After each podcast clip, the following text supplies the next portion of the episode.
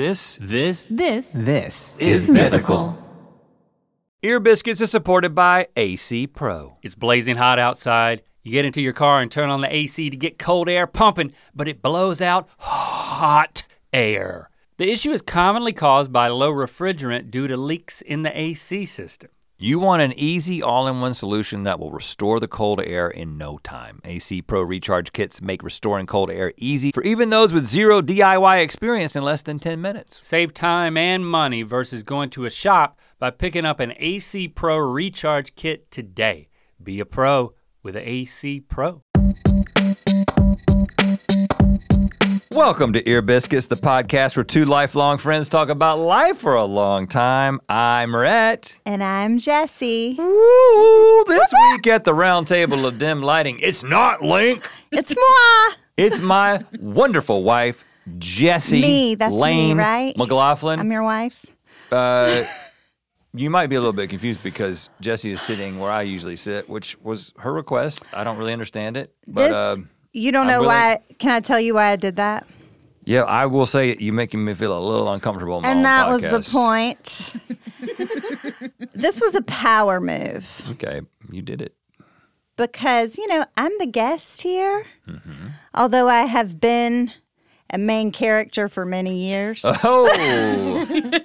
Uh-huh. You, yes, mm-hmm. I can't disagree with that. And, you know, you're comfy. When I was nervous about this, you were saying, like, don't worry, it's not a big deal. It's nothing. And, yeah, it's nothing because you do this literally every day. Um, so do you? Are you saying that when somebody is entering into a situation where they might be a little bit nervous, it's not best? I'm just minimizing. I'm just doing what McLaughlins do. We minimize mm-hmm. things. If somebody... If somebody gets hurt, if somebody dies, if somebody is going through something very difficult, we're like, yeah, but yeah, I mean, look on the bright side. It's not that big of a deal. I just wanted you to feel a sliver of the discomfort that I felt. Yeah. I'm not, feel. I, I'm so, not used to talking to people on the right side of my face. That's right. And so, so you know, it was it was a power move, and I'm proud of that. Uh, do you feel comfortable? Are you you good to go? I did. I actually do feel much more comfortable doing this, knowing that you're going to be here because you're going to make me laugh. Well, and, don't speak too soon.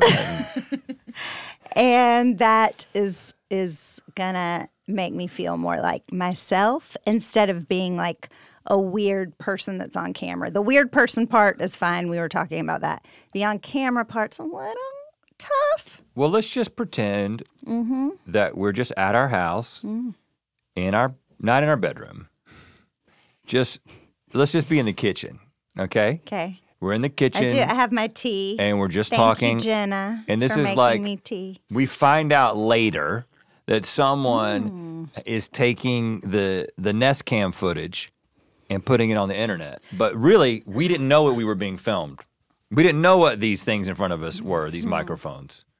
Do you sounds, know what I mean? I do, but that sounds like it uh, introduces a whole other set of problems. Who is this person in our kitchen or with access to the cameras in our house? Apparently it's actually pretty easy to get access to to the to the cams. That's why when I'm at home, um, I'm always acting as if I am on a T V show. Mm. Have you noticed that? I never say or do anything at home th- th- that I would not want captured for a reality television show. It's like I basically live my life as if I am on Big Brother. And that's one of the things that makes me such a great life partner, right? Totally, babes.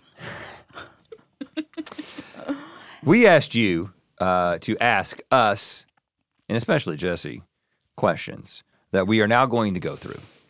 Uh... So, I mean, basically it was anything, anything that you wanted to ask. And some are voicemails, mm-hmm. some are tweets. Mm-hmm. My fave. You want to get started? Or would you like- and I'm going to continue to call them tweets. Oh, Let's yeah. just. I'm not going to call them I don't call them whatever the other thing is. Yeah. Look, you want to talk about how you feel about that whole thing? Cause not you, cause, really. Cause I don't want to start this off. You're mourning the death, no, of, the slow death of Twitter. I am. Cause and it's been difficult for me to be a just be a part of. You love Twitter so dang much. You're so good at it. You really are really good that's at it. That's very sweet. I don't think that's true, but no, I no. think I you just really care about it. it more than you. You understand it. I like it. You just don't go to Twitter to look at what people are saying about you like I do. I like how, and I guess this is really true for any social media app, but for some reason it feels especially true on Twitter, that I can look at like news, fashion, find out like some celeb gossip, talk to somebody about their spiritual, what they're going through spiritually. Like, it's such a wide array. Like, I can follow scientists. I just followed this NASA, female NASA engineer. Hmm. Um, you know, I, that's exciting.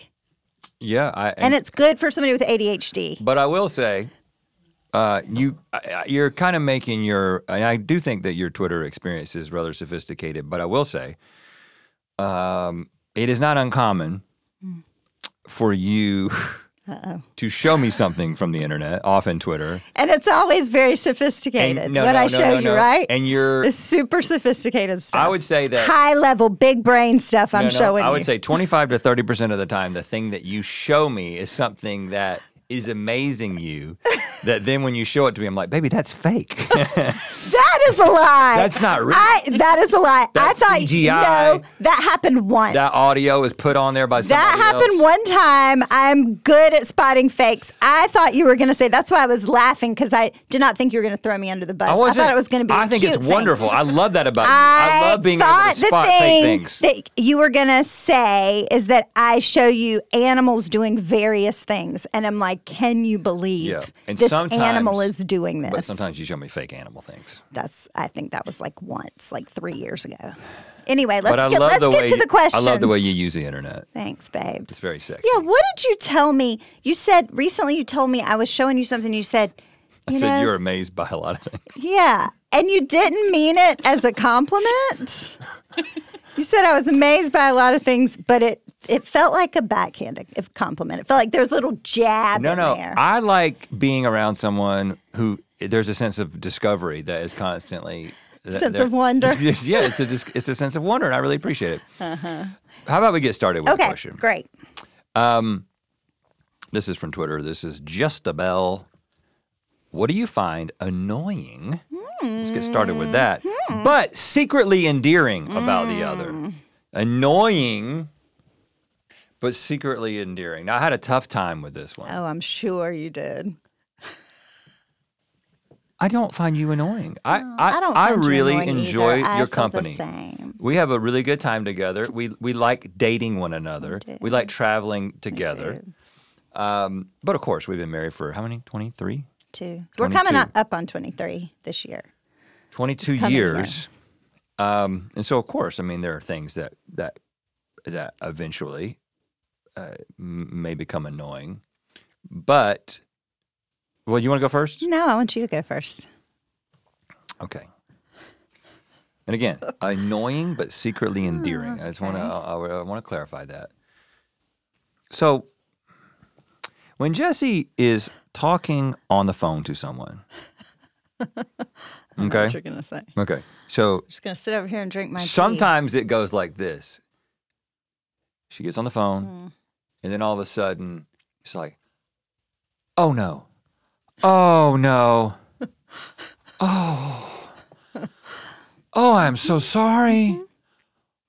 Oh, no. Mm-hmm. Mm-hmm. Kind of like that. I'm probably not doing it as well as she does it. Well, that's true. And then I'm like, who died?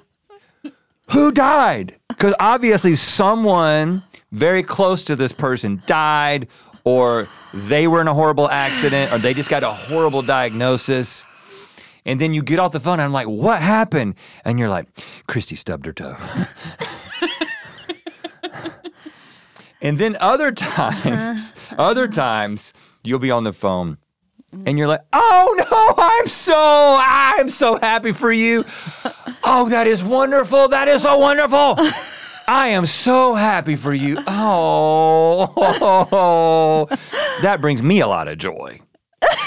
And then I'm like, okay, all right. Somebody got, uh, somebody won the lottery. Somebody Who got do a promotion. We, how many people do we know that have won the lottery? None, but I don't know, but it seems that way. Something incredible has happened. And then I'm like, uh, what, what happened? And you're like, Christy found her keys. Um, so w- w- w- what I mean by this is that you are so expressive uh-huh. and you are so empathetic uh-huh. on the phone uh-huh. and in life in general that, of course, You, you, the thing that's annoying about it is I feel like I'm, I, every time you fool me, every time I'm like, what is it, what is it gonna be? And then it's something rather insignificant, mm. which is, you know what? The reason it's endearing mm. is because it's way better than not being emphatic and um, empathetic. Emphatic. Mm. Mm-hmm. And also, this is not what I give people when they talk to me on that the phone. That is true. If you're listening to me talk on the phone, it's like, okay, either someone died or he's like changing the nature of his cell phone service. I, you know, you you don't you don't know what. There's what, there's a lot of. Mm-hmm. Mm-hmm. Mm-hmm. I'm a businessman. Mm-hmm. Mm-hmm. Link's the boy. I'm the businessman. I, so I keep it all business when I'm on the phone. I um.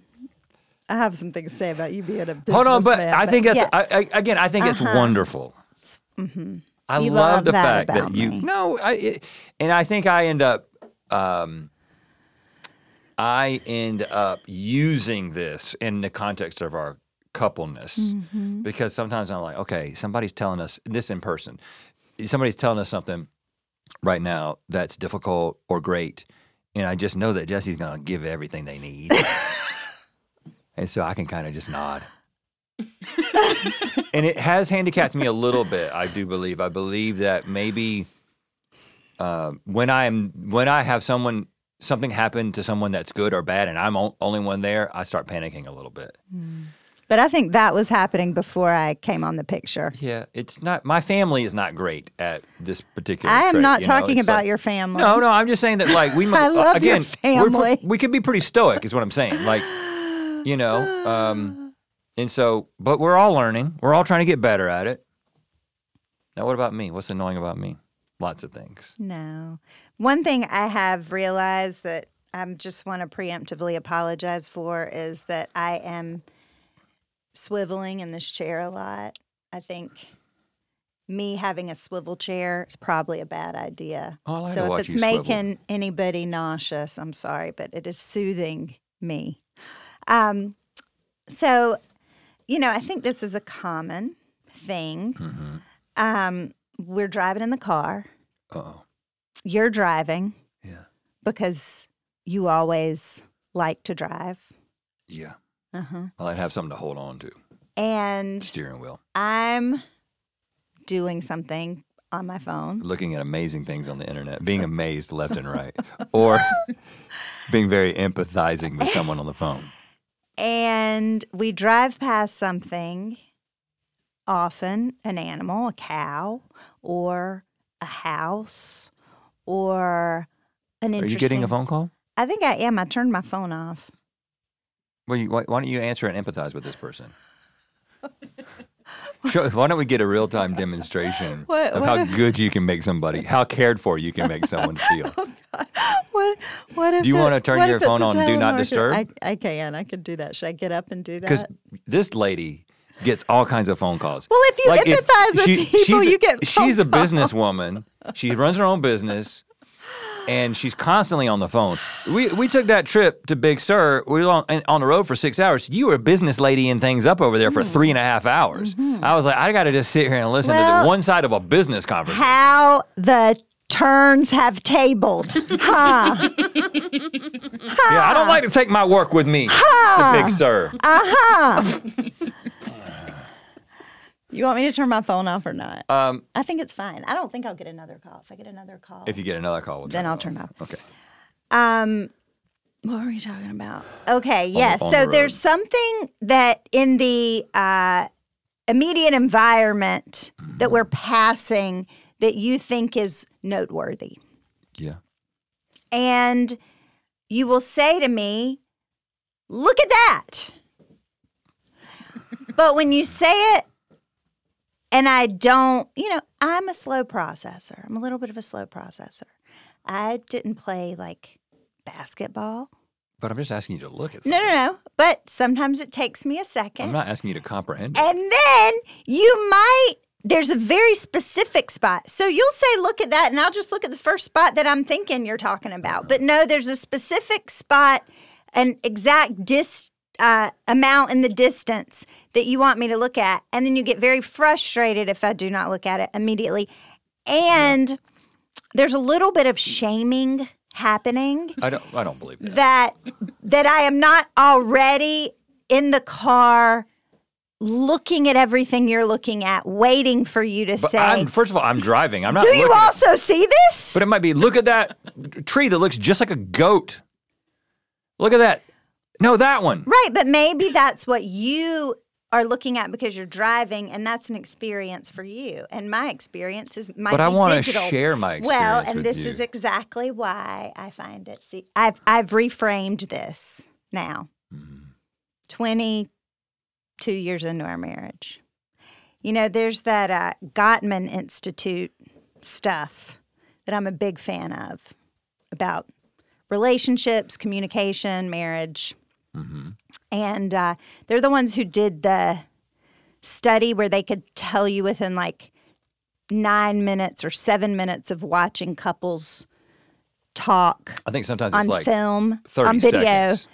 If they would, how likely they were to stay together. Mm-hmm. And there's some just things, ways in which we communicate that. Is it like touching like this helps? I mean, I'm sure that's nice. I don't think that's one of the things.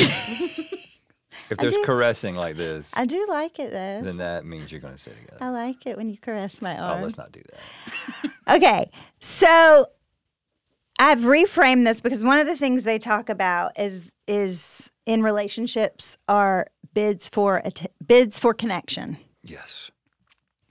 So it can be with your kids. It can be with your spouse. It can be with a friend.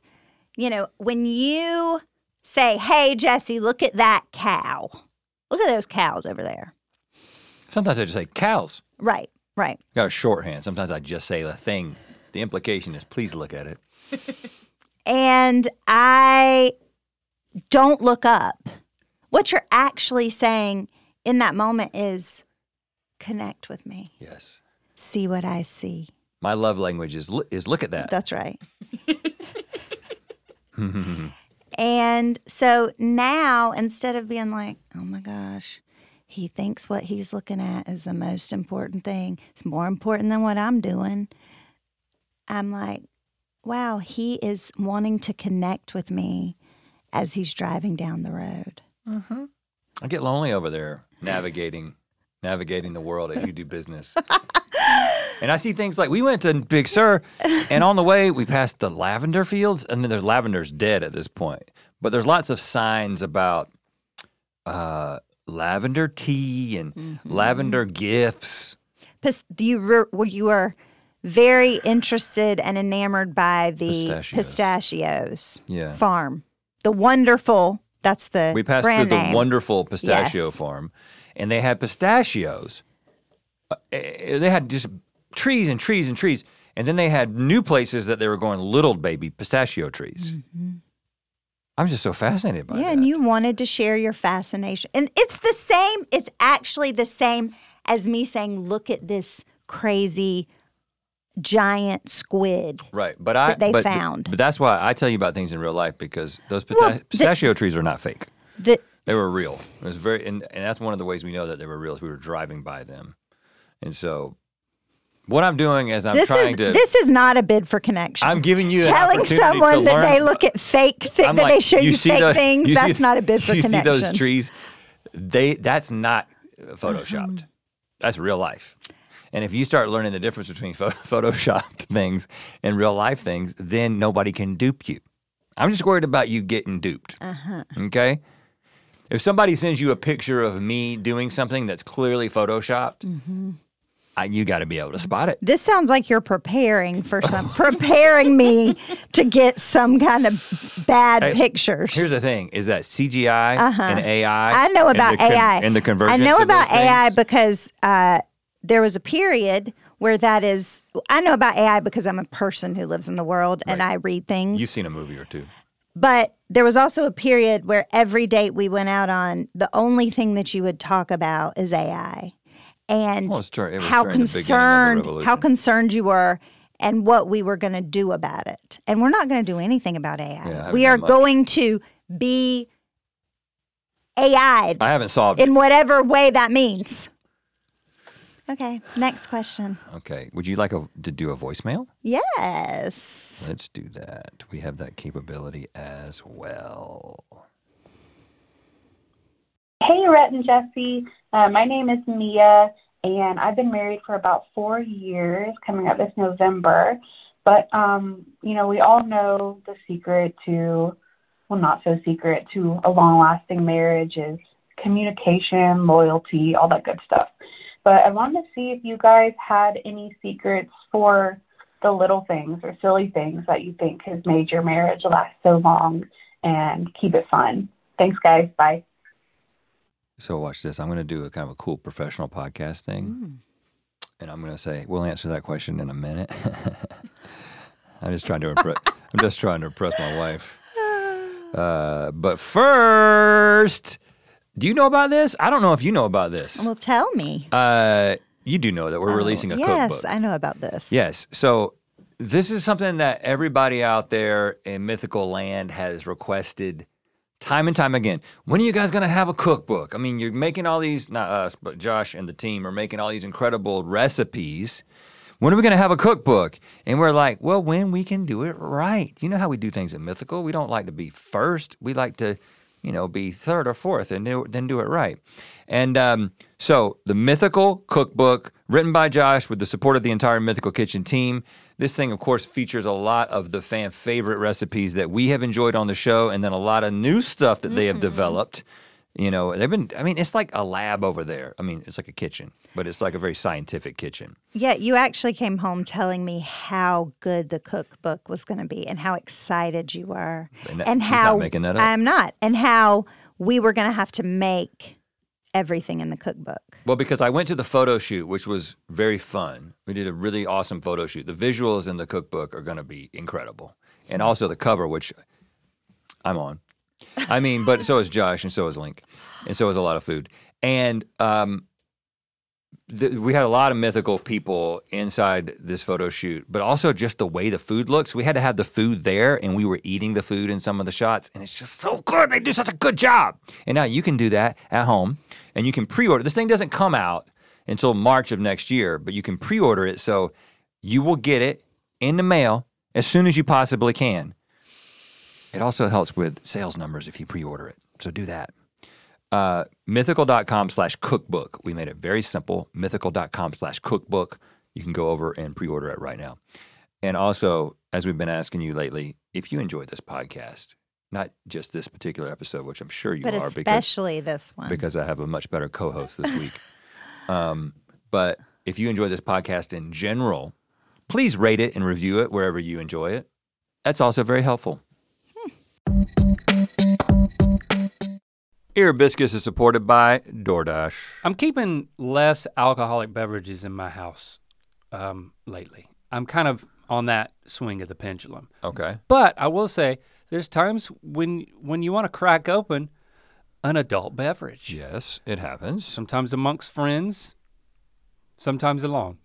I don't I, I don't I, want to get into the details. I recommend with friends. If you're looking to celebrate with some special drinks, here's to alcohol deliveries with DoorDash. Whether you're hosting, sending a congratulatory gift, or just staying in to chill with a cold one, DoorDash is an easy call. The alcohol selection on DoorDash is top shelf with thousands of stores all over the country. You're sure to find what you're looking for and more. They have it all, beer, wine, mixers, and for those that don't drink, mocktails and more can be delivered straight to your door. Save up to twenty-five percent off up to a fifteen dollars value when you spend thirty-five dollars or more with code EAR. So whether you're grabbing drinks for an event or staying in for the night, DoorDash is here to help you have a great evening any evening. Terms apply. Must be twenty-one or older to order alcohol. Drink responsibly. Delivery and promotions available only in select markets. See how I did that? That was so good. Did you find it a, a little bit sexy? Yes. Thank you. Okay, Jessie, do you remember the question? I do. I got, it's like a lockbox in there. The little things. Yeah. Not the obvious things. Right. Like communication and loyalty. Mm-hmm. Boring. What are the little things, the silly things that are a secret to a long-lasting relationship? You want to start or no, you want me to? I'm just teeing it up for you. So many. First of all, I would like to preface this by saying I like to preface a lot of things because I don't want to be misunderstood. I will not give advice. None of this is advice. I think that there are very few people that I'm – no, there are a lot of people I'm willing to take advice from. I shouldn't say that. I just don't want to be one of the people who gives advice. I will say what has been helpful in our relationship. Okay. Every situation is different. Thank you for couching that. Yep. In our relationship, I think, and this is actually, I think this goes back, everything goes back to the Gottman Institute, of little affirmations, little positive things. When you come home from work, I always feel really happy to see you, and we usually give each other a hug or a kiss. Mm-hmm. And it's a, it weaves positive interactions. Even if after that I'm like, this happened today, or I'm pissed, or why did you do this? And da, da, da. Like, it started off in a safe, positive place. And I think when there are a lot of those, when you have those in the bank, um, it creates a level of comfort and trust and safety. Hmm. That was a great answer. It almost sounded like advice. It was just, not just, advice. Just so you realize. F Y I. That. No, not advice. Um.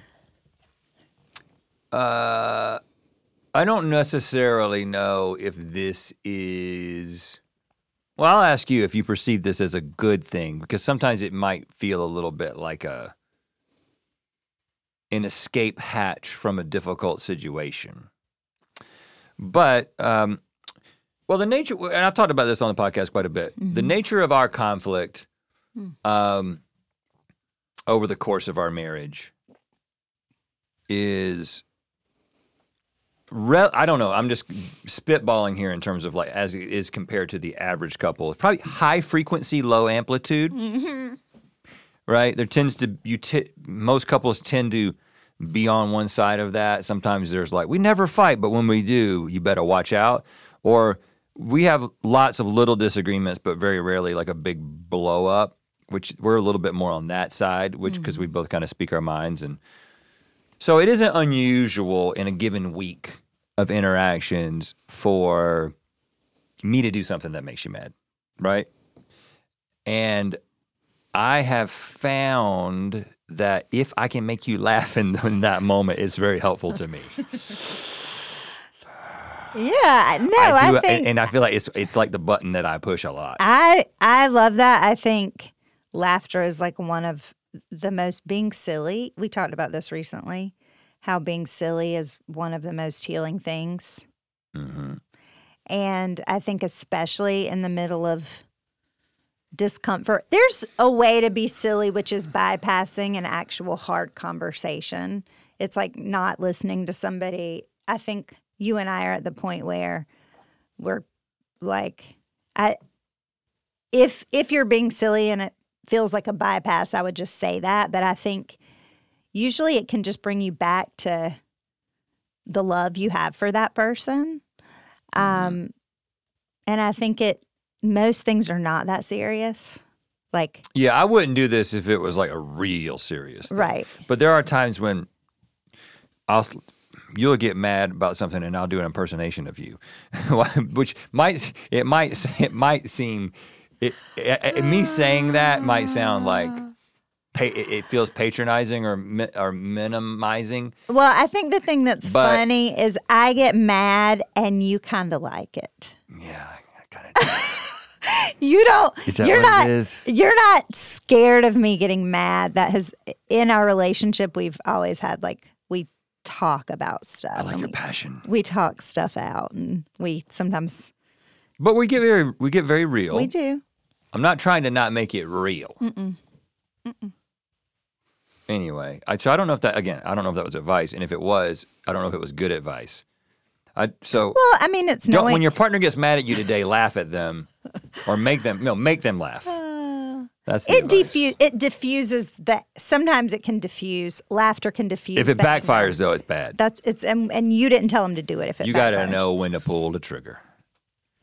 Okay. Um, this is a this this question is kind of in the same vein, but um, the thing I'm interested in is the second part of the question. Okay. So we can give a fresh answer.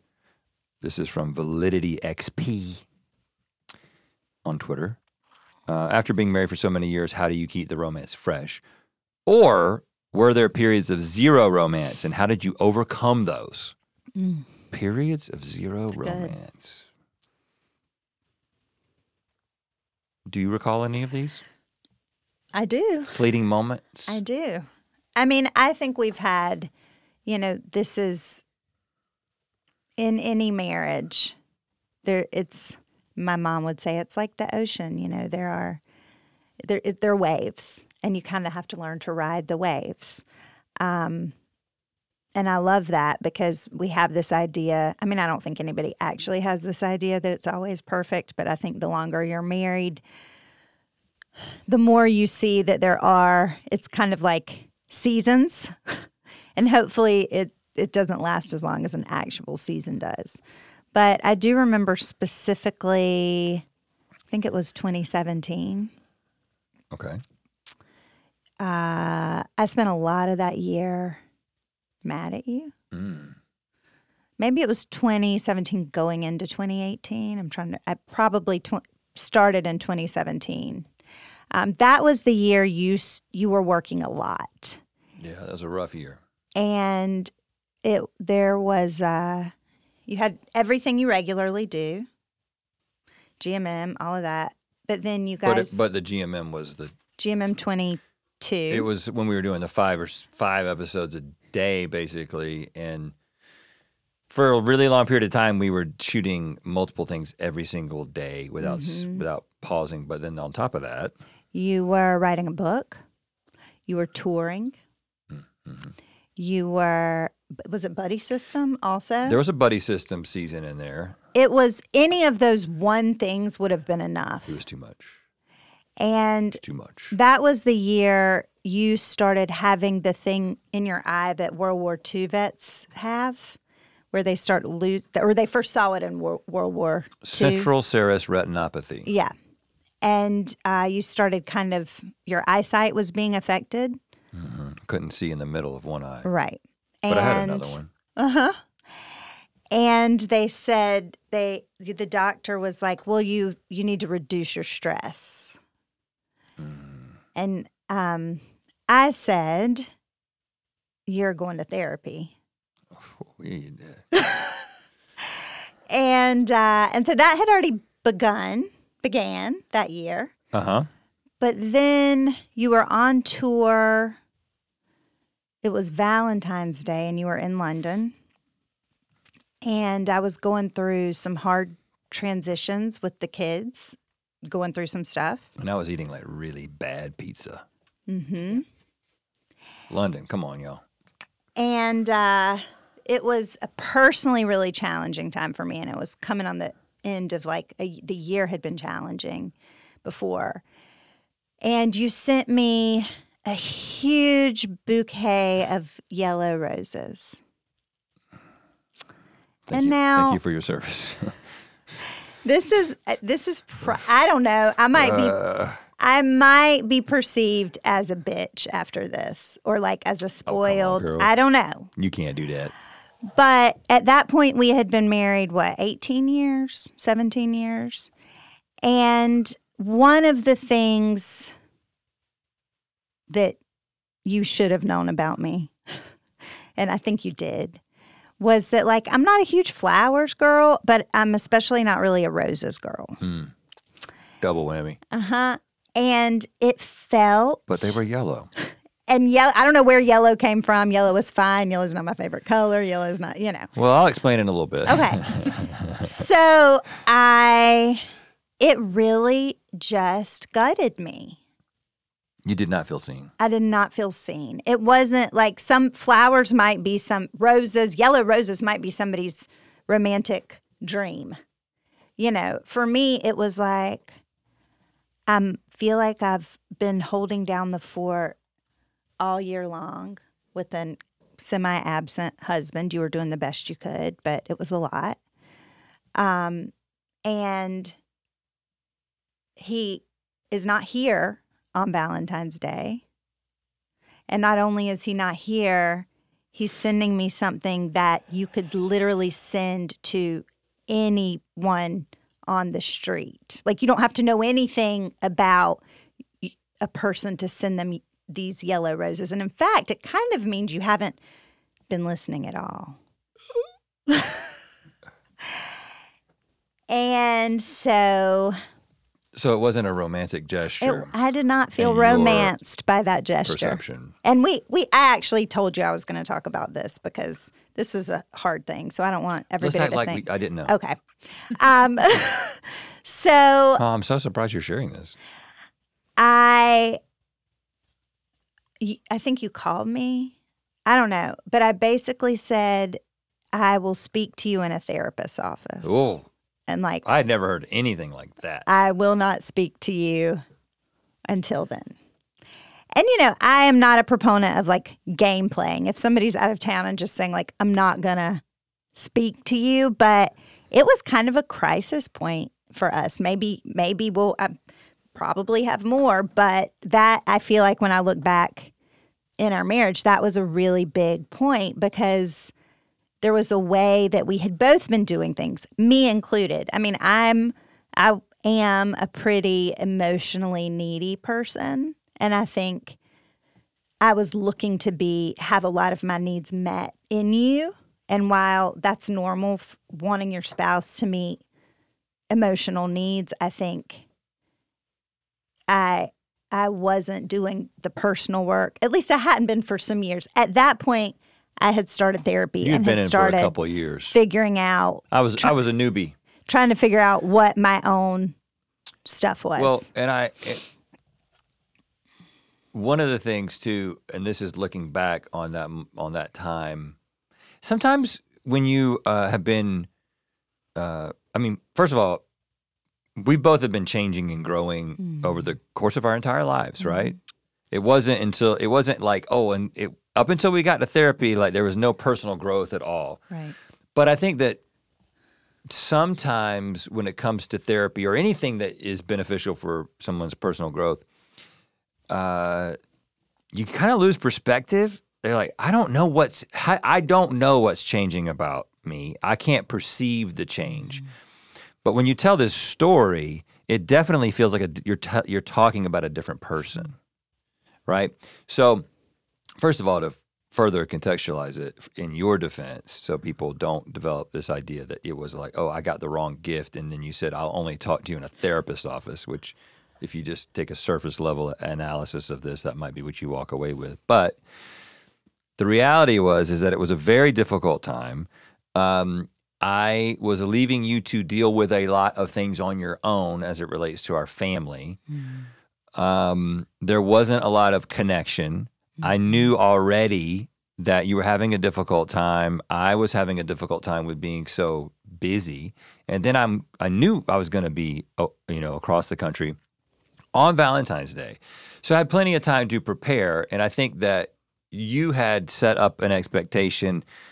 Well, this is an opportunity. Again, some people are like, I don't believe in, you know, uh, c- card company created holidays or whatever, but I it was an opportunity to express my love to you, but more so specifically to show you that I saw you yeah. and appreciated yeah. you.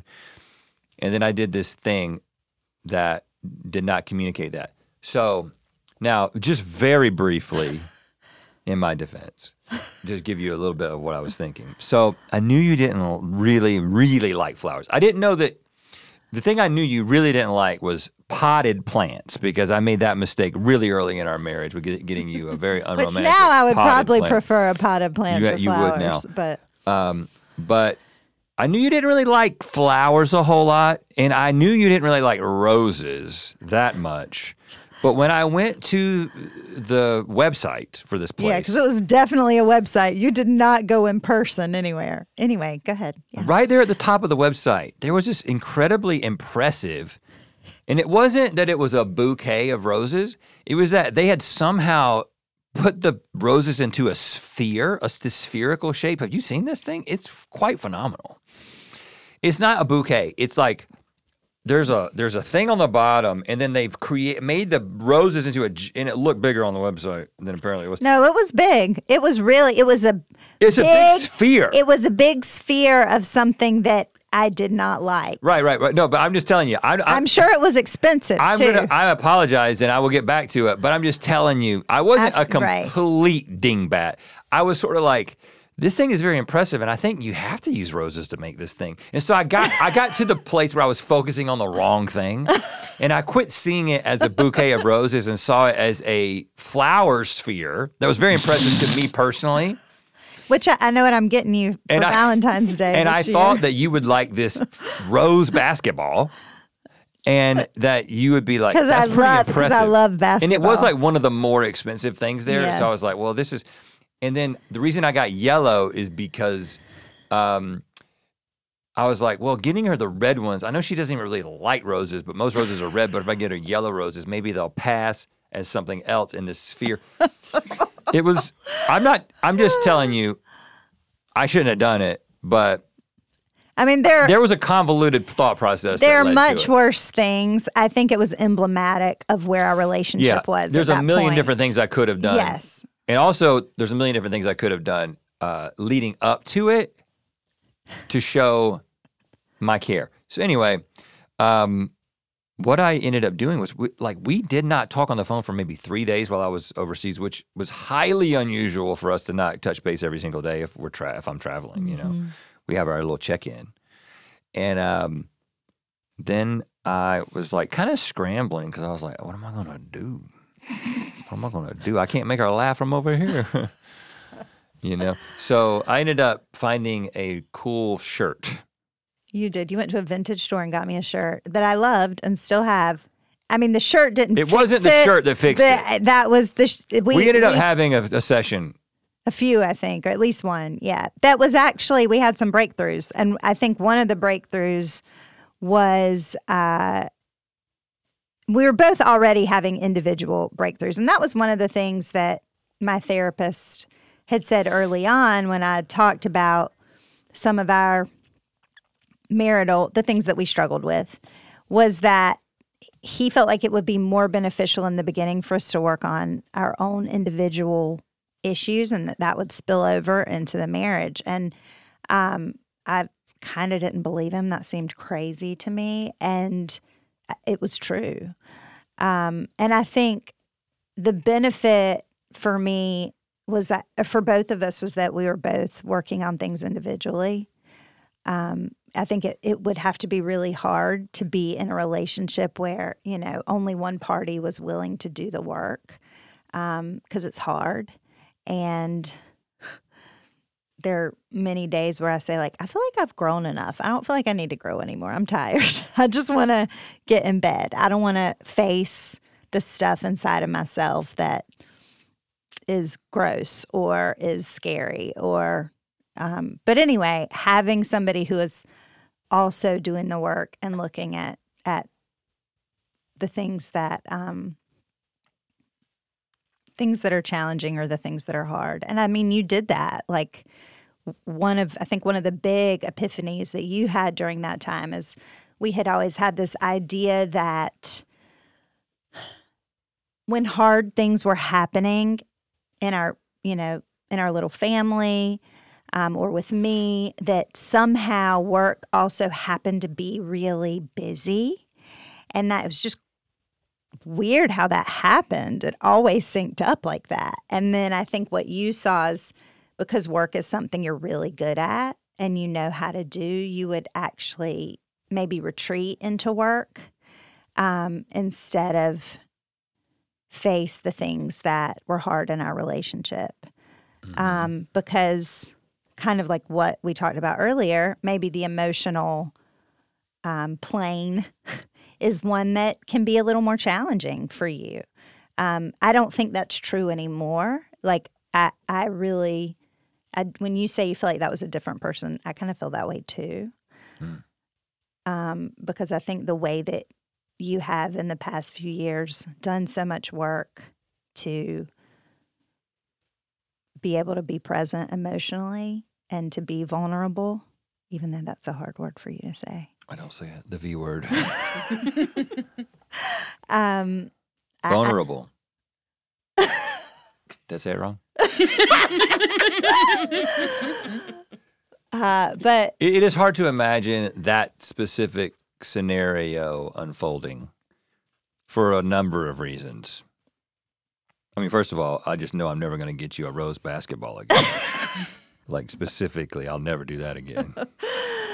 But also, I think that, um, well, practically speaking, Link and I have gotten better about not overcommitting to things. Yeah. Um, we still work very hard, but it's not just a maddening amount of things all at once. It, and it was. There was a couple of years there. twenty seventeen might be the pinnacle yeah. of just the number of things that converged. Um, well, and I think I've done work around, like, I do think gift giving is a big thing for me, and because I really like to give gifts, and, and I think because our relationship felt challenging in other ways, I was I was putting all of this expectation around whatever gift you gave me, that that would somehow be a way that you saw me. Mm-hmm. And, like, giving gifts is not easy for everybody, and, you know, it, people, some people don't care. You don't really care about gift giving. And so I think as we've worked on the other parts of our re- relationship and they're more secure, I also am not needing the gift that you give me at a holiday to be. It's not a test. It's not a, it's yeah. not a test that yeah. I'm try- I'm supposed to pass or whatever. Right. And it wasn't then either. But yeah, and I and I think that we're just a lot more on the same page right now. And yeah. a lot of it has to do with the fact that It does have to do with the fact that we're in therapy, and so and then we talk to each other about the things that oh, what did you, what did you talk about in therapy today? And we kind of, we have a different kind of connection. Our connection is yeah. stronger, and I kind of feel like I I know where you're at in any given time more yeah. so than I did six years ago for yeah. a number of reasons. Um, but enough about that. Let's talk about my music career.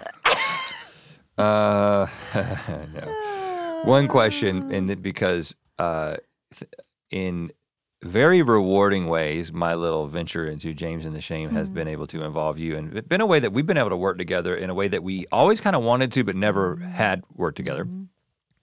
Mythical Miss B says, "What is your? This is for you. What is your favorite James and the Shame track from Human Overboard? And will we get to hear you on the new E P? Mm-hmm. When does this come out? What, what what day does this come out, Jamie? Uh, on ten nine. Okay. All right. Okay. So, mm-hmm. yeah. So yeah. So the, the, at the end of this week. Okay. Yeah. All right. So we get to, we get to talk a little bit about something here, mm-hmm. or you do. Well, my favorite track is the last song on Human Overboard. It's not the one that's about you. I do you love it. I do love that, but that seems kind of like egomaniacal if I say that. Mm-hmm. Um, and I also love the one about our kids. But the last song that you also sing on. Yes. Uh, letters. Old letters. Old letters. Um, I cry sometimes when I listen to that song. Hmm. Because I think it just really encompasses the person you were and the person you are, and how they're very much the same person and not the same person at all. Mm. Um, and I think, you know, you kind of went through that little bit of an angry atheist phase uh, early on. Mm-hmm. And I think anytime you go through any kind of spiritual or major, like, paradigm shift, often you do kind of go, people go through an angry phase. Um, and I don't think all atheists are angry. So I'm not, this is not saying if you're an atheist, you're angry. I do not believe that. But I think yours was specifically stemming from just some of the pain that you were dealing with. Um, and I think as you've gotten further from that there's, I think for both of us, there is an openness, more of a spiritual openness, um, and more of a peace, and less of having a view on things that is a reaction to an old view, and more of a, like, what, where am I right now, as opposed to, you know, what am I reacting against because yeah. of where I was. And I think Old Letters, it re- ends with that openness, mm-hmm. and sometimes that makes me cry. Hmm. Well, thank you for saying that. um, and we will hear you. Yes. On the new E P, the song that comes out, uh, if you're listening to this on the week of October ninth, I think it's the thirteenth. Is that right? Is that what I said? It comes out on the thirteenth. Is um is a song all about you. You don't sing on that one. Actually, I did a six-song E P, and two of the songs are about you. So that's pretty good. It's percentage. Probably a little I'll excessive. Take it. It's I'll take kind it. Kind of excessive. thirty-three point three three three three three percent of my songs on this album are about you. We had a seventh song that we were sing- singing together that we just never quite cracked. Uh, and time ran out. That will probably be on something in the future. But uh, the second song that would just be a part of the, the E P is about you, and you do sing on it, and you sound so good. Um But it's funny because the song, I talked about this at some point on a previous Ear Biscuit when I was talking about the songwriting process and how sometimes things come, sometimes songs come very, very quickly, almost fully formed. Mm-hmm. And the song, the one I love to find that comes out Friday, uh, was based on an experience that we had together of me kind of finding you and saying that you're the one I always love to find. And then realizing as I said it, oh, that's a good country song. I think I actually said that. I think you I told it. You that sounds you like said a song. It. Okay. All right. Well, it, you made it seem credit. Like it was my thoughts. and, uh, and then we, and then we got, I got back home and It, the song like came to me full, like, fully formed, like basically melody and first verse and chorus, like like in the shower. And it's like, okay, I'm just singing this song. And then got out of the shower, clothed myself, and wrote the song.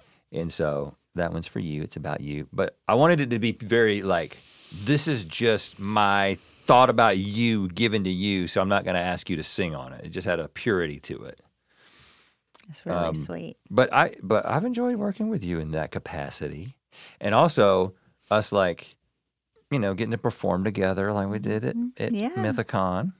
No, it's been, it's been a nice, it's been a big, nice and big thing. That's very descriptive. A nice and big thing for me uh, to, I don't know, I've I've had to deal with a lot of, like, my performance anxiety. You know, I was a music major and, and performed as a kid a lot and was a little theater kid, and then as an adult kind of retreated and didn't do a lot of that. And so um, it's been, I think, healing for me to revisit that in a different way, in a different space, and and figure out how I relate to that part of myself. Hmm. Well, I've had a lot of fun with you. I had fun with you. Thank you for asking me and Thank singing about me. Thank you for saying yes. Apartments dot com has more rental listings than anywhere else. So finding the perfect place is easier than ever, and so is finally moving in together, just the two of you. It's a big step. Lots of new responsibilities, lots of adjustments. Most likely, they'll wake you up at odd hours to go to the bathroom. And you'll most definitely find yourself in trouble coming home late for dinner. They may even unroll all your toilet paper next time. It's just what happens when you two find a new place together. But you're not doing it because you feel like it. No, you're doing it because you love them, because they're family. And that's why Apartments dot com has more pet-friendly rental listings on the internet. Did you know that's what we were talking about? Yes. Pets. So that you and your furry family can find the perfect new place together. Apartments dot com, the place to find a pet-friendly place. Ear Biscuits is supported by Superfeet. Did you know that more than seventy-five percent of Americans will experience foot pain in their lifetime, but only ten percent will seek out a solution for that pain?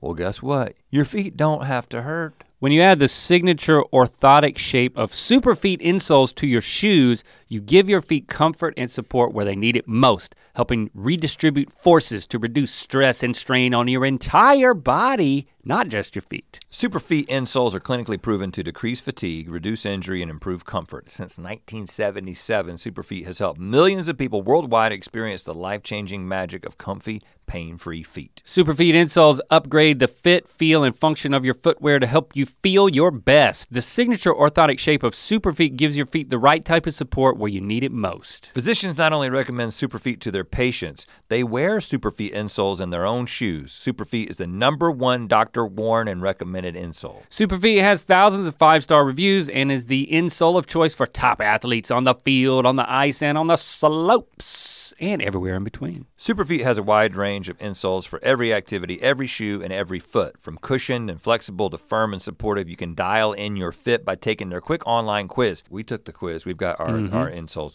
coming. They're on their way.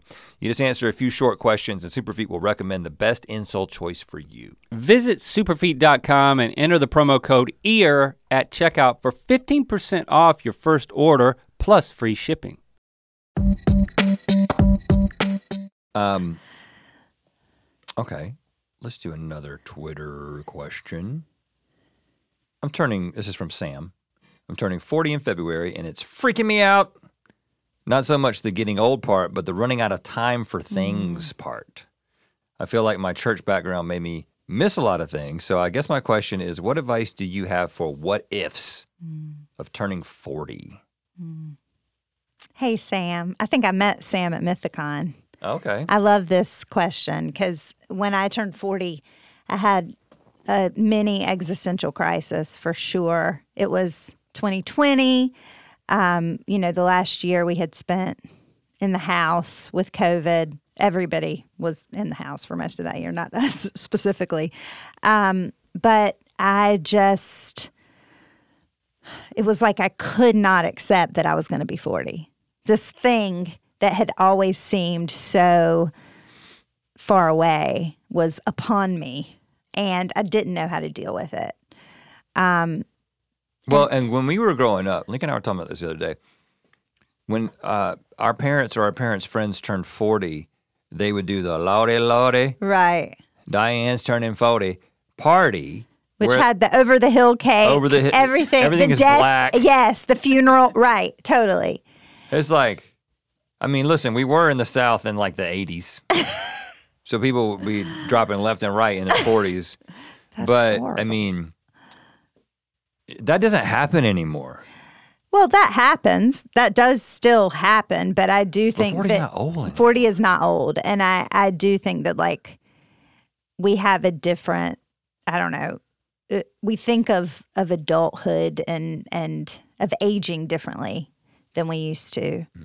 But I do think that there is a lot to be said for grieving what could have been. Um, and that can be in in any, in tons of, there's tons of examples of this, whether it's like a job that you maybe could have had that you didn't, or a relationship, or children, or a house that you love that you missed out on, or whatever. Um, and I, I think that process for me, because I definitely relate to that, you know, I mean, I took a very specific path based on the culture that I was in and what I thought I had always wanted. You know, I was a homeschool mom.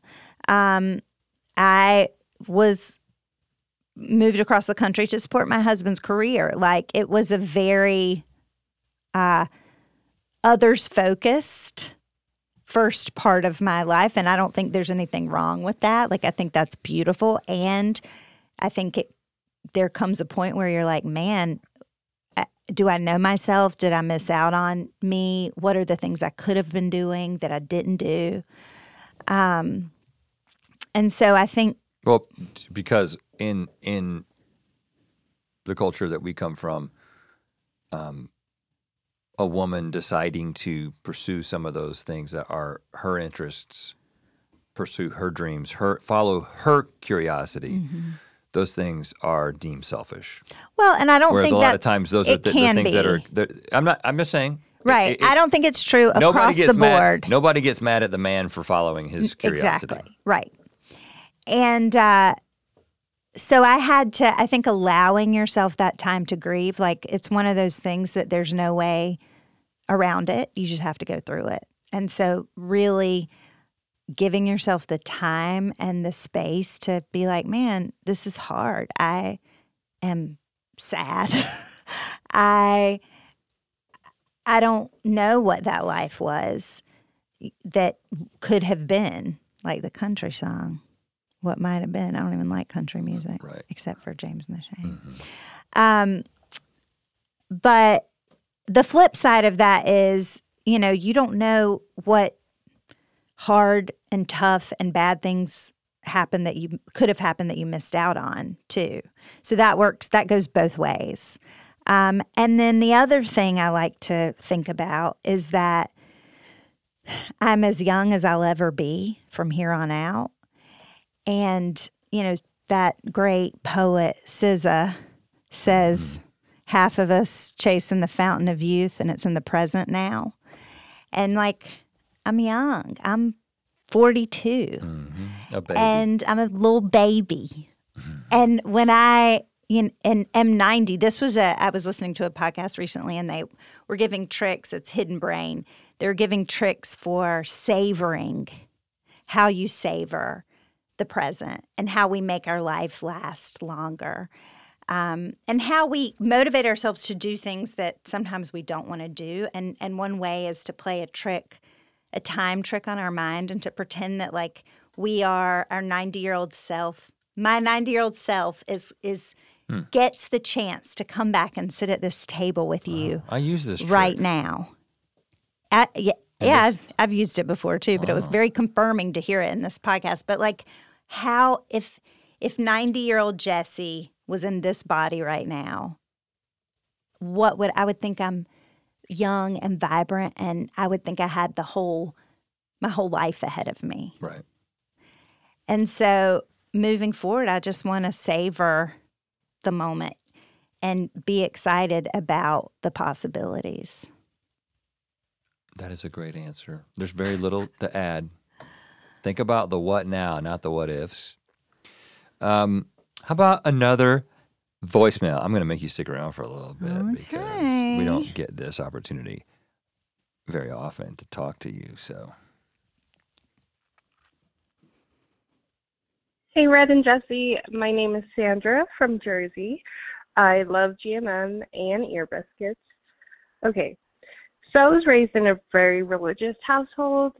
Uh, I went to twelve years of Catholic school, followed by four years at Catholic college. Should be noted around tenth grade, I personally stopped being religious, although I was still in that lifestyle until I graduated college. My question for you guys is, how do you navigate family members? I honestly, I get so angry sometimes. And I just want to go into it with them. But they're not listening, and I'm just making myself sick with anger or what have you. I want to respect their beliefs, but they refuse to respect mine. But I still want to be the bigger person and not let it get to me. So is there any advice that you would give me?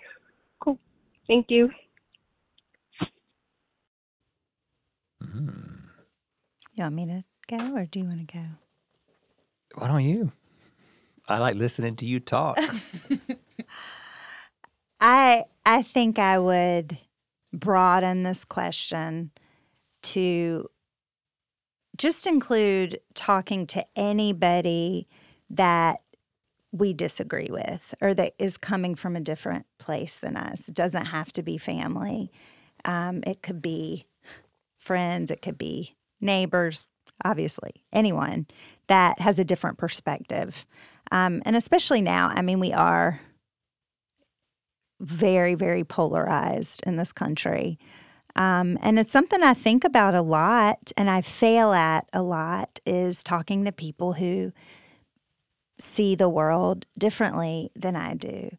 Um, and, you know, I talk about it in therapy a lot. I am, I like to think of myself as like passionate and fiery.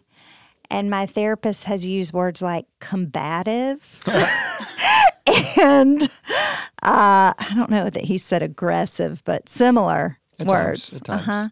Uh-huh. Um, and so it's been interesting for me to be able to kind of step outside of myself and and see that part of me, because I always kind of thought I was like this very this rule follower who is very submissive, and that is in me. And then this whole other person is in me too, who's like down to debate. Um, and, you know, when I was an evangelical, um, that looked a very specific way. And I think I have kind of um, just transferred some of that passion now to the other side. Mm-hmm. Um, and so I've been taking that apart a lot in my own work and questioning why I do that and why does it sometimes do I come away from those conversations. I had a conversation last week with a guy, not a family member, but a guy um, that, you know, we disagreed on some pretty big things. And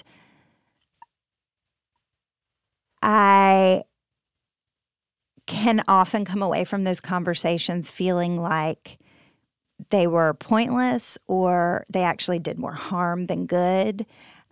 And while, sure, it's great to stand up for what you believe in, and I think people have to, you know, it's really important to me to stand up for marginalized people or for, for injustice.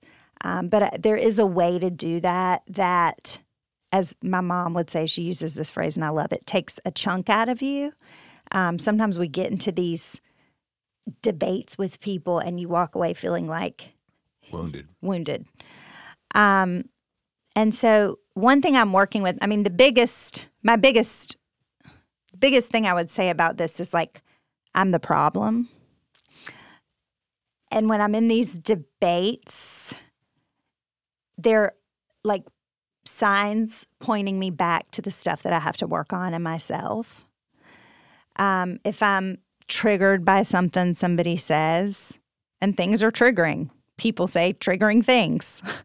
But I think the more grounded and healthy of a place I am, the more I'm able to like actually listen and actually be curious and see that person as um, the way that I want to be seen. I don't want to be seen as a set of ideologies and beliefs. Like, I want to be seen as a full person with hopes and dreams and a history and uh, wounds and, you know, who's trying to grow but who's fucking it up a lot. Mm. Um, but I, I want there to be grace for me as a person who is also able to change. And I hope I keep changing. I hope I keep growing. I hope I don't get so stuck in any of my ways that I can't see myself and others for who they really are. So I think for me, when I have those conversations, I'm trying to get better at really being curious and seeing whoever I'm speaking to as a full three-dimensional, four-dimensional person. Yeah, I don't know how many uh, dimensions we're in.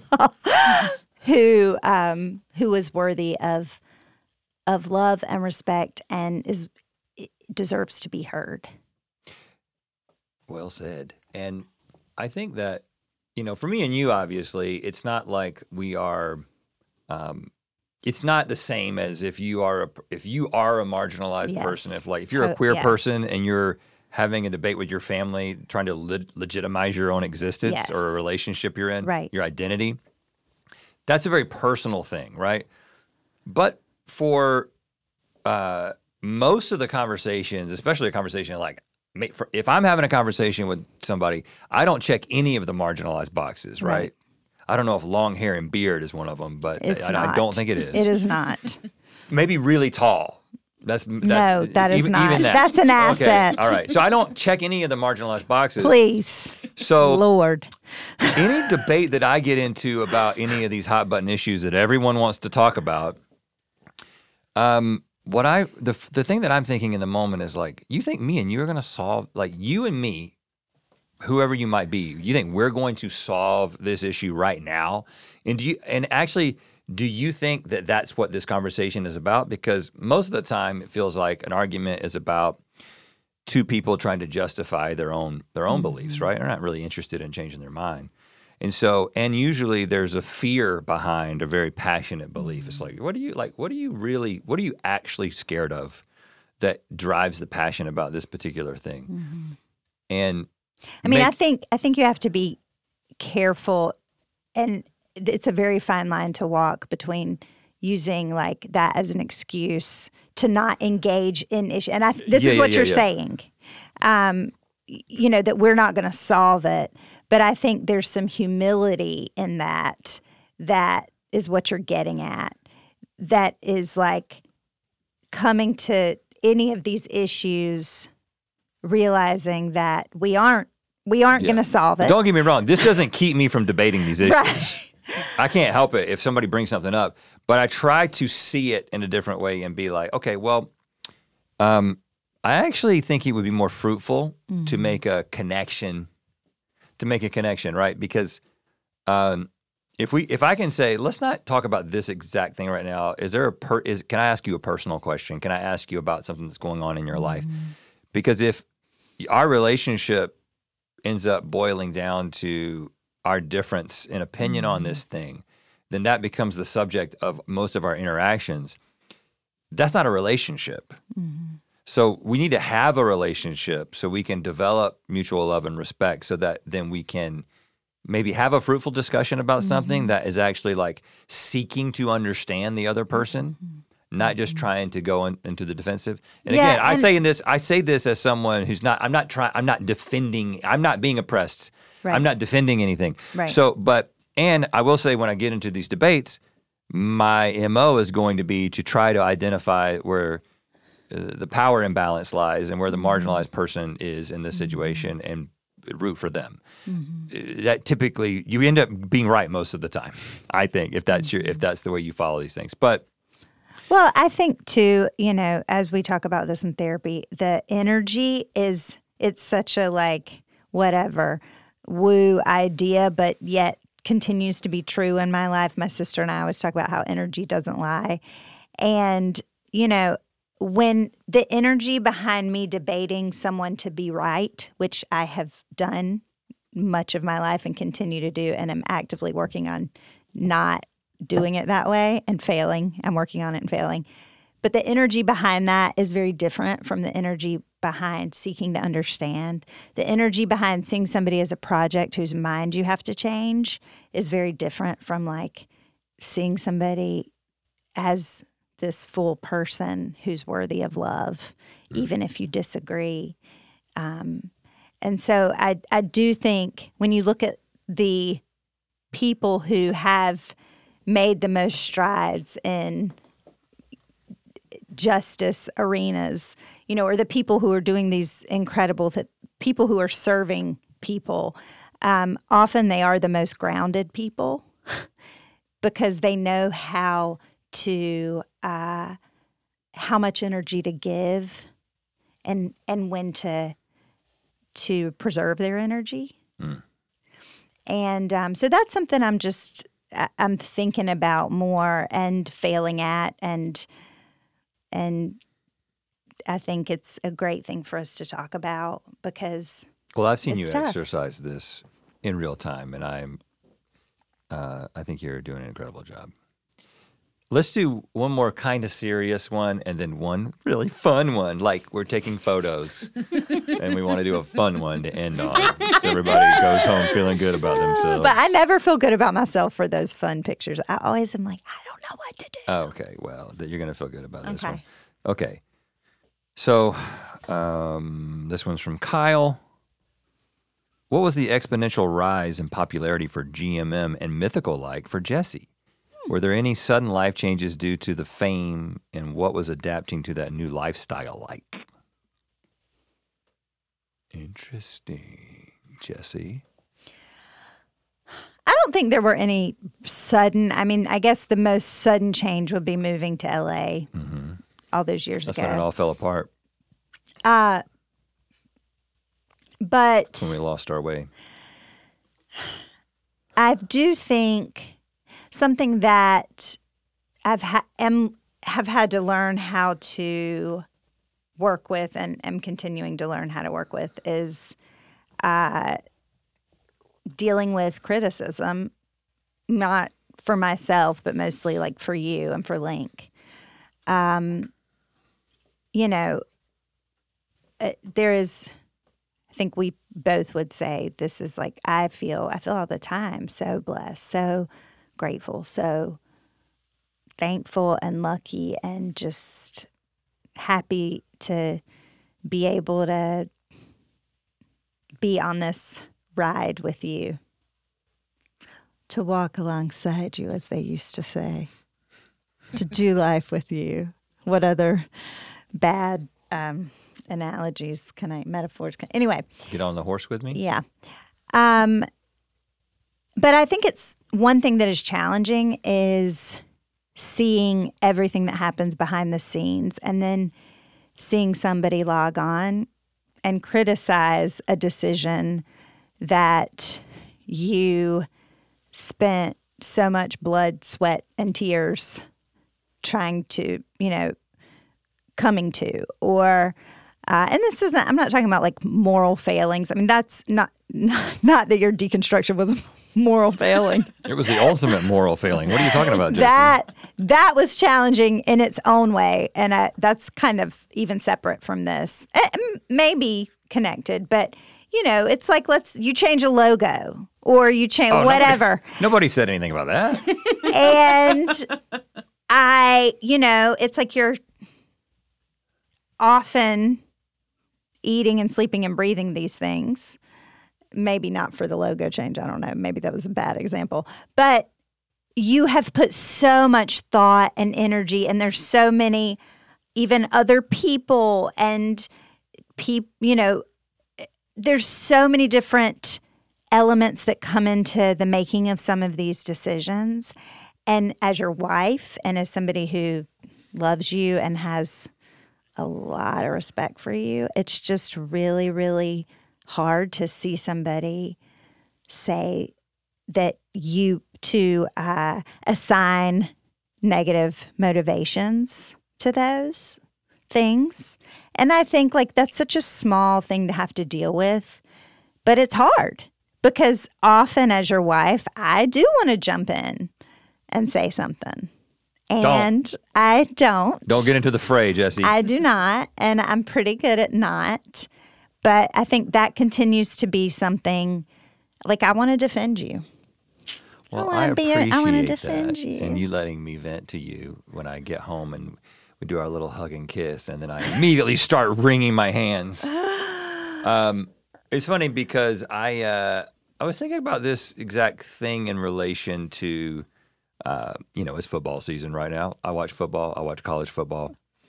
And uh, did you see Taylor Swift? Well, that was N F L. Okay. Oh. Travis plays for an N F L team. Well, yeah. And but yes, you he's said, wonderful. You said you watched football.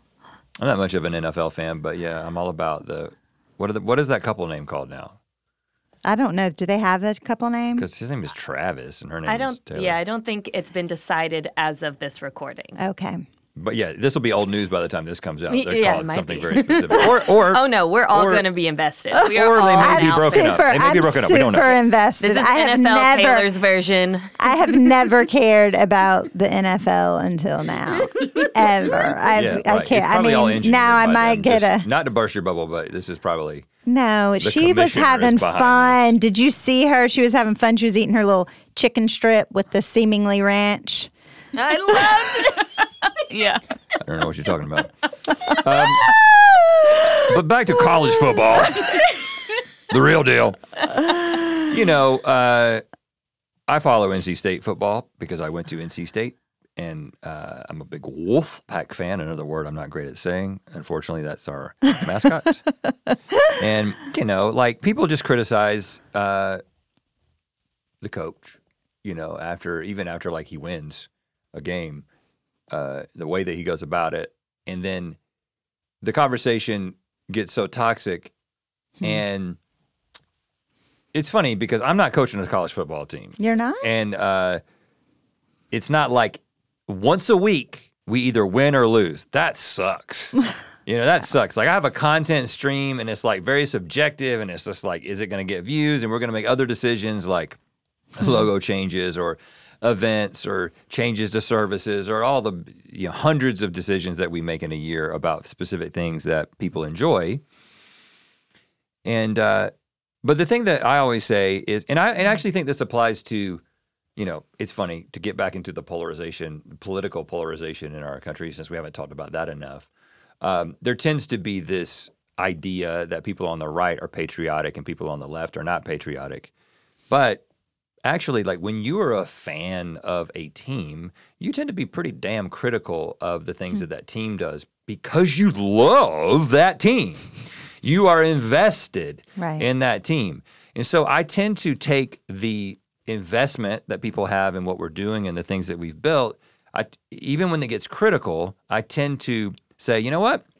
I'm going to choose to see this person's concern about this particular thing that we have done.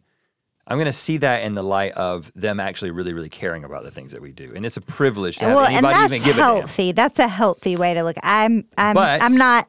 I'm not hel- as well, healthy as you. But I will say the thing that, the part that really gets in my girdle is... Uh, where's, is your, where's your girdle? It's just, I, it's just, it's what's a your... figurative girdle that I wear at times that keeps my tummy in. So I, I don't, don't have to think, think that's, about that's holding it expression. In. It gets your goat. Uh, I, I just invented a new I one. Like it. Okay. And uh, is when they assign intention. Right. Negative intention. Right. Oh, they're doing this because flagrant assumption about our character or the way that we see right. our fans or whatever. That's the part that is upsetting. It's like, well, okay, I'm not going to get into it. I can tell you all the reasons that we made this decision, but I'm I like the fact that you care. I don't like the fact that you assume why we made this decision and then begin spreading this idea, but I can live with it. It, it comes with the territory. But I really appreciate the fact that you care. Because I do think, you know, uh, like you said, we are hashtag blessed. Is that still a thing? No. Um, no. I'm bringing that back, too. It really gets in my girdle that we don't use hashtag blessed anymore. And we have all of our needs are met and most of our wants are met. Mm. It's like got nothing to complain about. Uh, but that doesn't mean that there aren't difficult things that I face or you face mm. that you, st- you still want somebody to commiserate with, you know, and I appreciate you. I'm a good co-commiserator. Being there for that because, you, again, you'll, oh, tell me more. No. I really like that. Pretty sure you. I don't sound like you that, don't do that to me as much as you do it to your friends. Uh, but. I'm not asking you to. I'm not asking you to exaggerate your, your empathy for me. I, I you do it just right. Do you want to end on a fun one? Sure. Um. Okay. This is from Fast Acting Glue. Not a brand, not a sponsor, just a Twitter handle. If you had to eat a stick, mm. and this is not a sexual joke, but I didn't do this to set set up a sexual joke. Okay. If you had to eat a stick, would you microwave slash steam it or eat it raw? Hmm. I would. We just got those, not a sponsor, but we got those. What are those Any pans? Day. Is that what they're called? Anyday? Anyday? It's David Chang, right? Yeah, they're the the they were on TikTok and somewhere else, and they're the. You can mic these microwavable. It's a glass container that looks like Tupperware, but it's glass and it's uh, with tops it, that look like they have some they aluminum. Can, but and they you can, can release they they release a little steam at certain yeah. pressures. They don't pop uh-huh. off, and you can cook anything in these things. You can. It's crazy. They should be a sponsor because you can turn your – and I think it is David Chang. I think I'm right about that, yeah. right? Because he was doing this on TikTok yep. where he's using these glass things mm-hmm. to make his family food, and he's like putting like salmon in the salmon. microwave. Salmon. You can cook salmon in them. Like, oh, are you sure you can do that? You can. We have. We have. It's delicious. And, yeah, we'll put a stick in that with a little like Lowry's seasoning salt. Oh, yeah, back to the stick. I forgot. That's what yeah, this is about. Yeah, we're talking about the stick. We gotta get a, put, put a wet stick in there. mm. Well, Little Twig Boy should be all about microwaving some wet sticks. Right. Well, again, I didn't think that this was going to get sexual, but the Little Twig Boy, the Little Twig Boy is not expecting the Forest Queen to eat his stick. Like that's are we, not. That, Lord, no, I'm just saying. Are we? That's not. Are I know we? we talk I'm about not. Um, are we? I mean, are we going to dress up as Little Twig no, no, I'm Boy? Saying he and is Forest expecting Queen that, from... but that's not what this is about. He doesn't have to expect it. We don't even have to make it about that. Can we go to Rex now? Uh, I have some Rex. Oh, I thought you meant the hospital where our kids were born. Rex Hospital. Um, that would be a long trip. Okay. Uh, yeah. So, do you want to do that? Like.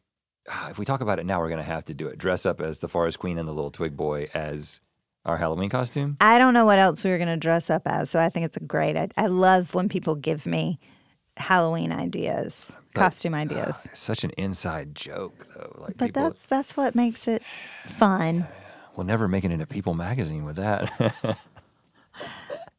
We won't be next to Heidi in in her worm costume. I don't think that. I don't think that's what's keeping us from making it. Uh, no. Uh, okay. I don't know what the. I I, I can imagine what the Forest Queen would look like. Mm. I've got some ideas. The Little Twig Boy. Little Twig Boy needs some like lederhosen. But the Little Twig Boy, remember, is the big bad wolf. But it's just the big bad wolf. Well, you know, it's just the Twig our, Boy pretending. Our first to be the Halloween together, was a big you bad dressed wolf. Up as. Grandma. The big bad wolf dressed up as grandma. It it's full circle, and, and I was Little Red Riding Hood. Yeah, it's pretty close. So. We can dig those up. Mm-hmm. But back to eating the stick. I think what I would do, um, I don't want to make this not fun anymore, but I would grind it down mm. into to sawdust. Mm. And I would slowly insert it into soup over the course I don't, of a soup month. Was not an option. I don't, he didn't say anything about soup or she. No, I, I, technically I would eat it raw, but it would be used as a thickener in soup. And it would go unnoticed. It would be, fi- I, I would enjoy that. F- I think you're cheating. I mean, I did add some Lowry's seasoning salt, but I don't think that that's cheating. I think soup, putting it in soup, well, I would put it in a cheesecake then. Okay, well, that's, you can't just put a stick in a cheesecake. You got to make it I would dust. Make it sawdust. Um, Jessie, it has been so fun having you here at the round table Thanks of dim lighting. Thanks for having me. Can uh, I sign it? I, do I get to sign it? Well, we don't really do that anymore, but yes. Okay. We're breaking all kinds of traditions. We don't really have guests anymore, but yeah, you've never signed this table, so we need to make that happen. Um, but I would like to, you said you had two wrecks. Oh, I do. I have two wrecks. We've already wrecked. Anyday, Tupperware stuff. Uh, our dear friend Jacob actually wrecked this book to me. Um, and it is called Your Brain on Art.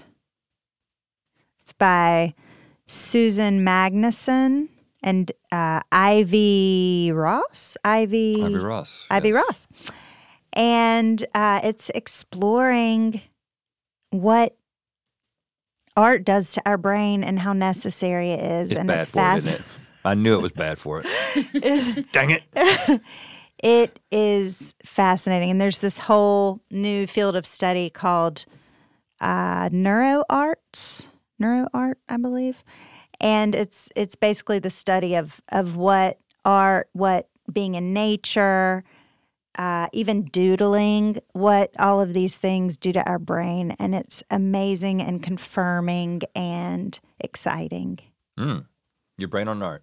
Mm-hmm. Is that your only rec? Or do you... No, I have, I have, well, I have a lot. We could do recs forever. But okay, well, you need to give these to me so I can do them next I time. Just finished a podcast called Girlfriends. And it is, I'm not, I don't listen to a lot of true crime. I, you, I like cult podcasts. Oh, no. Oh, I no. like scam podcast. forty-two-year-old lady talking about a true crime podcast. This uh-uh. is this is such a cool podcast. It's about a um, woman who went missing in New York in the eighties. And all of these incredible women who came together to convict her uh, plastic surgeon husband. Um, but it deals with, like... It's always the plastic surgeon. Uh, domestic violence. And um, it's a really beautiful tribute to women who have um, been murdered or been abused through domestic violence. But it's also, weirdly, um, an amazing look into these women's lives. And, and there is a lot of laughter. And the music is incredible. In fact, the music was so good that was composed for this podcast that I downloaded the music on Spotify. Um, but anyway, I just, I love it. I think everybody should listen to it. The Girlfriends. Yep. Um, and speaking of listening to music, I will take this opportunity to plug mm. the song that's coming out this Friday, the second single off of the upcoming James and the Shame E P. This one's all about you. And... if things go according to plan, which at the time of recording, none of this is finalized, so this is a real risky thing to throw out there. Um, ideally, the physical album, the vinyl, the C D, and the cassette, along with some special merch for this E P, will all be available for pre-order. I'm trying to get a little bit more of a head start than I did last year because I waited until this album would come out and like months passed, and then I and so I, I would like it to coincide a little bit more. So you can pre-order, having not even heard all of the songs, you can pre-order the album. And I'm also trying to make it where you can. Um, I'm promising a lot. Here. You got a lot going on. Uh, I'm trying to make it where you you get a digital download of the songs when you buy it, but it won't come out until release day. So just because people asked for that last time. Anyway, that's the. I'm just. taking this opportunity to promote it because it's a song about you that I'm very, very, very happy with. You're using me. And I get uh, it. And I went out into the wilderness and I recorded myself singing a song about you. And I actually, for this one, I think I did a pretty good job. I actually, I actually sang it good. So I'm going to actually show that instead of just showing all the fails. This was fun. This was fun. Remember, if you would like to make a comment, ask a question, you can do that by calling our line. We have a line, one eight eight eight, E A R, P O D one. You can only say nice things, though. That's right. That's how that line works. Uh, I mean, I think most of the things are nice, but that is not a requirement. But it is if you're gonna, I think it should be a requirement. Jesse's making that a requirement. Yes. Only say nice things. That's right. Ask only nice sweet questions. Only sweet things. Uh, and keep the conversation online with hashtag Ear Biscuits. We like to know, even though Twitter is slowly dying, Uh, we do like you to still have conversations about Ear Biscuits in places like that. Hashtag Ear Biscuits. Hey, Rhett and Link, this is me and my me John and my wife Kimmy. We uh, went on vacation to North Carolina, Thompson Island, and we decided to make a pass through Bowie's Creek. Uh, you know, for you. Anywho, hope you guys are doing awesome, and I love you guys. I love what you're doing. Awesome. Bye.